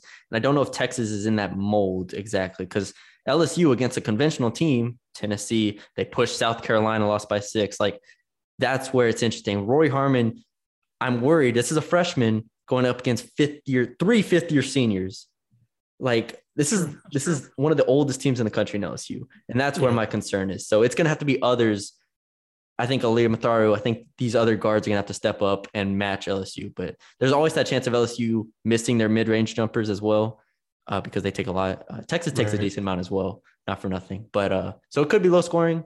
But I, I'm I'm gonna take LSU in this one just because their their perimeter defense could give Texas some some problems. I think I'll take Tech. I think I'll take LSU as well. Um, I think yeah, I think it's just a matchup issue. I think that Now- not for oh. nothing. Oh, go ahead. Go ahead. I forgot to say, I forgot to mention. I'm sorry. This is the biggest thing. Uh, LSU, they're they're starting two guard Alexis Morris sprained her MCL at the end of the regular season. It's been three weeks since then. They they've they fully expect her to be back, but you know if she's gonna be seventy percent, that's a big deal. If she's 80 to 90 percent, then I think they'll be fine. If she's 60, 70 percent, that's a big deal. So that could be That's a difference as well. That's a good point. Um, I will say, I think I want to say NaLyssa Smith. She came back. She came back in the game, but she did get hurt in, in the championship game. Um, and also, I mean, yes, Baylor was a bad matchup, but they're also still not. You know, we mentioned the depth thing. LSU can also throw bodies at Texas, right? Um, I don't know if they're incredibly more deep than Baylor, but I still think they have a little bit more Yeah. than Baylor has. So, yeah, I'm gonna. I'll probably if that matchup happens, I'm probably gonna go LSU in that one. Um, and I might take them in the region if I'm being honest, as a whole. Now, Baylor has an interesting um, road here. Yes, We're looking at it. Um, the Wichita region. The Wichita region. Uh, they should take care of Hawaii. I don't know anything about Hawaii women's basketball, so whatever. But um, then they play Ole Miss, and Ole Miss. While I don't think they should be too concerned, Ole Miss Mhm. has Shakira Austin, who is I think I saw when LSU played her played them. She was the number three pick in the WNBA draft at the time, Mm, like mock draft, whatever. right. So that's someone who could potentially match NaLyssa Smith. And then he kind of goes to the guards, and Baylor has better guards, but it, again, it turns into a game where I don't know. it's like uh, that's, it. that's that legitimate. That's my reaction. I just I, I don't know what's gonna happen. yeah, yeah. No, that's fair. Um, ah, man. I mean, they, they definitely get an advantage being in Waco for those first few games. Yes. um that'll be huge that'll be a you know a great crowd for them uh i And then they play depends Michigan. on i feel like NaLyssa, i hope NaLyssa smith's healthy again she came out she finished the game against texas and she i think Nicki Collen mentioned how if she was hurt she wouldn't have finished so i think that Yeah. that's i think she'll be fine um I, I don't know if i take them over louisville Whew. I was looking at Michigan. Jesus, we just jumped right over this whole thing. Uh, i mean yeah geez that's I a don't, good point. Michigan's right there. Yeah, Michigan's right there. I forgot about that. So, like, what percentage chance you give them of making a Final Four? Oh, God. Um, I'm looking at like 15, 20%. No, let's say 20, 20%, one in five. 20. I think that's fair. It's like Louisville's probably at like 40%, let's say. Uh, Um, actually, yeah. That's probably about right. Yeah. Baylor. Because then you, this is, this is, and again, I'm not going to act like I'm a women's basketball connoisseur, but like what I do know is Tennessee's a four seed here. Like that's pretty, that's a pretty strong four seed. Yeah. Um, Michigan tough- three it's, it's a tough path. It's a like this is region. a re- this is this is a hell of a region here. Um, and Louisville's then fourth one seed, so I guess that's that's fair. But See, I don't think.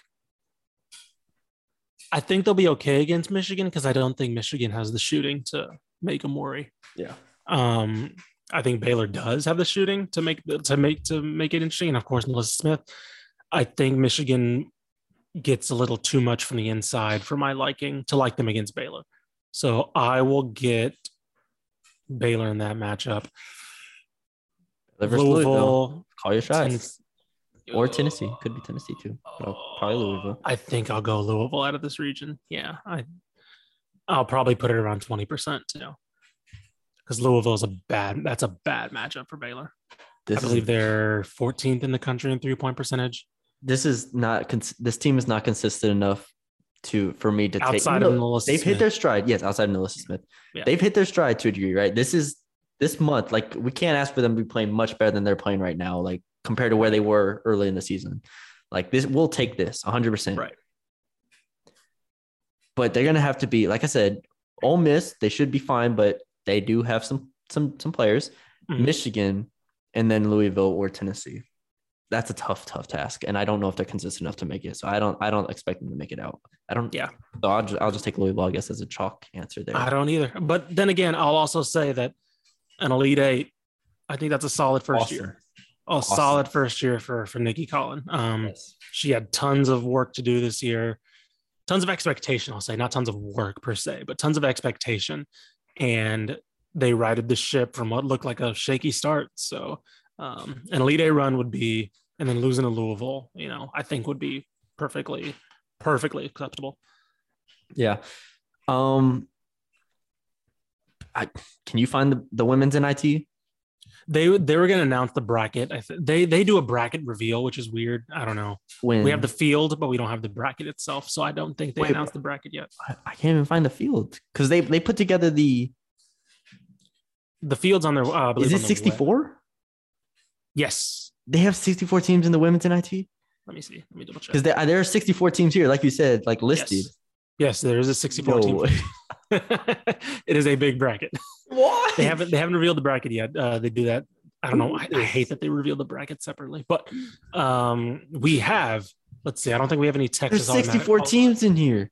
Yeah, we don't have any Texas automatic qualifiers, but we have North Texas. Houston, uh, North North, Texas. Texas, SMU, and I believe that's it. Yeah. Yes. Yeah. So, uh, I don't know. North We don't Texas have a, we don't have a bracket. What, what am I supposed mean- to do with this information? Trust me, I hate that they do this. Um, because I don't know. I just don't know why they just don't. I mean, Actually, I, I feel like we know why. it. Well, actually, I, I feel like I, I know why.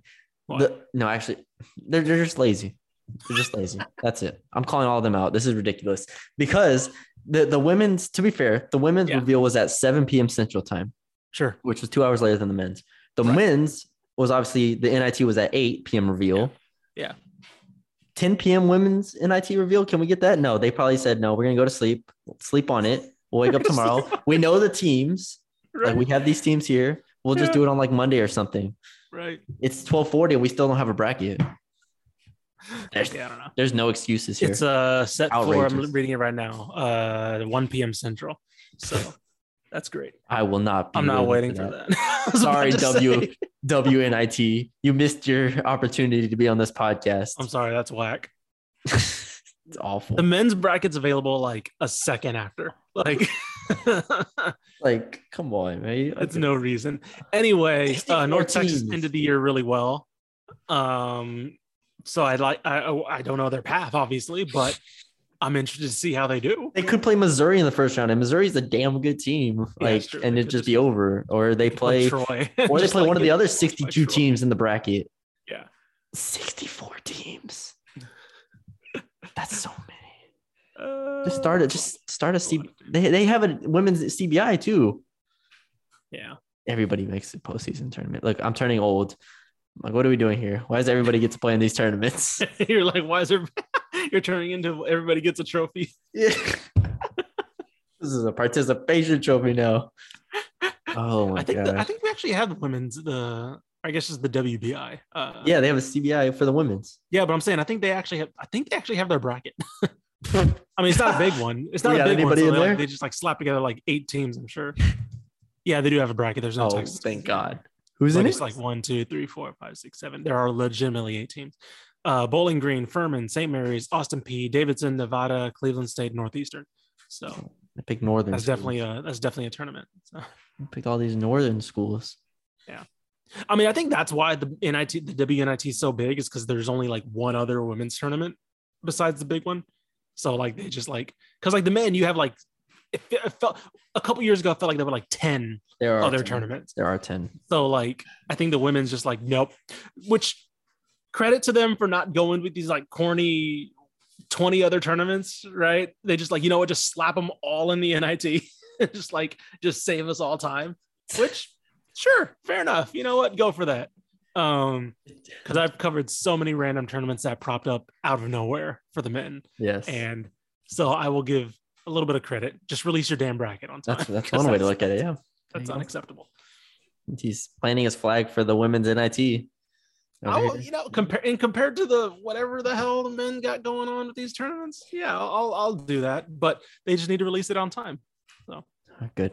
Positive critique. Um, all right. I think we're good. I think we did it. I think we went through everybody. That was that was a long podcast. Ooh, one more. Okay. Pick your national title right now. Hold it to it. Oh my In gosh. both. In both. Let's go. Both? In both. Obviously, this will change when results happen and things like that. But let's let's start right off. Hmm. I mean, I just I wish there was a there was there was someone to fight South Carolina here. I mean, Stanford should be able to fight them. Like you have Haley Jones, Cameron, like Brink, all these girls. I just don't.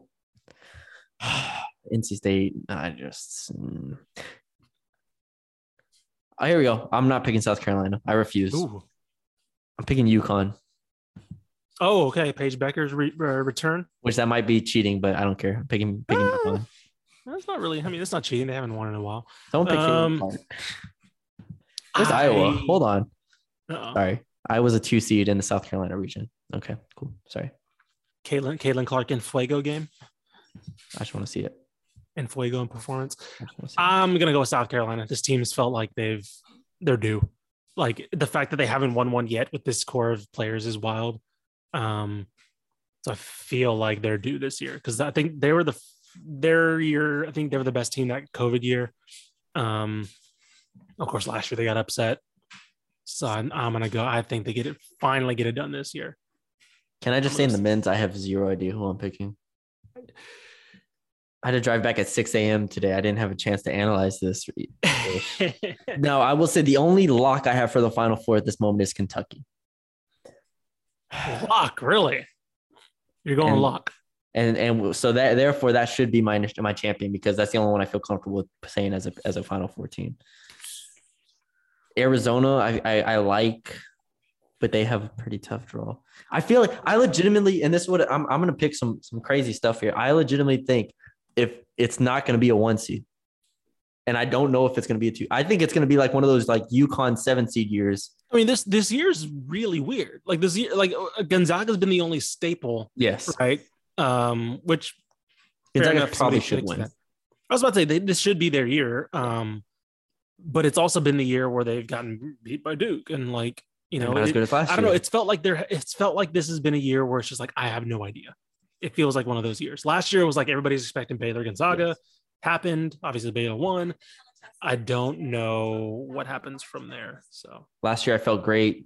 Had Baylor Gonzaga, Baylor winning at Houston in my Final Four, won money in my bracket pool. This year I just don't feel good about anything. I just I'm I'm ready for chaos because I I actually think it's gonna be even not in the first round. I think we're just gonna see some random team just make it. All right, I'm going Kentucky over. I'll, pick. I'll pick the other team too. I'll go Kentucky. Golly, I'm looking at all these other sides of the bracket, and I'm like, I have. No it's like idea. it's like all right, cool, yeah. Auburn Well, could first be of all, first of all, I want it on the record. I think I've said on this podcast before. Kansas as a one is food. Kansas is as a one. That's what I'm saying. It's like Kansas is not. I- I will say it. Kansas is not making the elite eight. I'm guaranteeing that right now. Kansas is not making elite eight. So I'm gonna go. Kent- I don't know if I'm going as as much parity as you, but I'm gonna go. I'll go Kentucky over Arizona. I do think Arizona makes it out. I like it.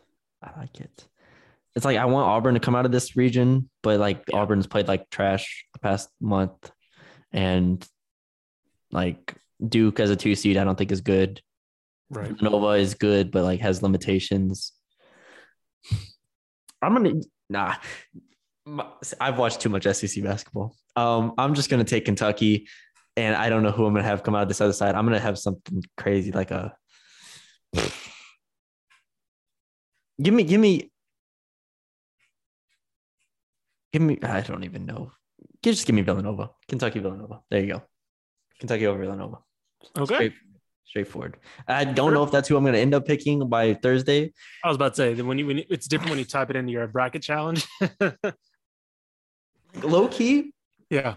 I've been drinking the Memphis juice over there, man. Oh, please don't. No, I, no. I got Memphis. no. I don't know, man. That Memphis Gonzaga game, I'm feeling feeling all right. But I love Arkansas too, and I love UConn. So I'm probably gonna have Arkansas, UConn, or UConn come out of that? Like I, I don't know. I just see some crazy stuff happening. All right. If Houston can win the, if Houston can beat UAB, I'm interested. Yeah. I like uh. I like uh there was a tweet about speaking of Memphis, uh this will be the last thing I mention about them. But there was a there was a tweet that I saw yesterday where somebody was like, So Emoni Bates just uh went home? like, like it's just like so Emoni Bates just left the team and went home. Bro, imagine I just don't I, I I don't get the situation, obviously, but like he leaves, they start winning, but he's on the bench. And it's like, wouldn't you want to just like be a part of the winning here? Like I can understand Right. leaving the losing, Right. but then I guess you have to stick to it once you leave. You I was about to like, say you can't like yeah, I'm, I'm back. back. You guys are you guys are actually pretty good. I'm gonna come back. Like you, you can't you make you leave the team got any more of those minutes here? like, are you good walking here? up to Penny. Y'all good? Are you tired? You tired? You coming out? I, I, coach, I got underneath this sweater. I got my jersey on. I mean, honestly, Penny would Penny would Penny- welcome him back Penny too. would, Penny Like, would play him. One hundred Penny would absolutely play him 30 minutes. Penny Penny's like, all right, get on out there, Emoni. like Good job, buddy. Welcome back, pal. like never even left. ISO ball back up top. They suck again. There you go. Oh, all right. Well, that's right. that's the tournament, man. That's both tournaments. That's, Both that's all four tournaments. Everybody, every well, not the women's NIT. We're not counting that one. Well, the- the the women's field. CBI. The women's CBI is the fourth tournament at this moment, and I'm picking Davidson to come out of that one. I don't know about you. Women's CBI. Mm. I was, All I right. was, I was say, no one asked for that take. I don't know, man. Davidson or St. Mary's or something over there. I'm sure that's good basketball. Eh. Um, all right. We can end this. I have like two other podcasts to do in the next two hours. So let's wrap this up. Uh if you enjoyed, leave a five-star rating and review. I don't know how we're gonna format this the rest of the way, but we'll figure it out. Um I, I We'll think we do one after this this first weekend. See, least, I think- usually I don't know because the women's makes it interesting to where we Yeah. I feel like we can do like I don't even know like a Saturday Monday or Saturday Tuesday something or something like that Saturday Wednesday I don't Yeah. know but yeah I think that's might be a, a way to do it but yeah this this was this was fun uh, we'll we'll figure it out and um let y'all know moving forward but let us know what y'all think about who y'all have coming out of y'all's men's and women's bracket. Uh, follow us on Twitter at DCT Basketball. Follow Ish on Twitter at Ishmael R. Johnson. Follow me on Twitter, Matthew Bruni underscore. Um, check out the content at texasbasketball.com and enjoy the tournaments.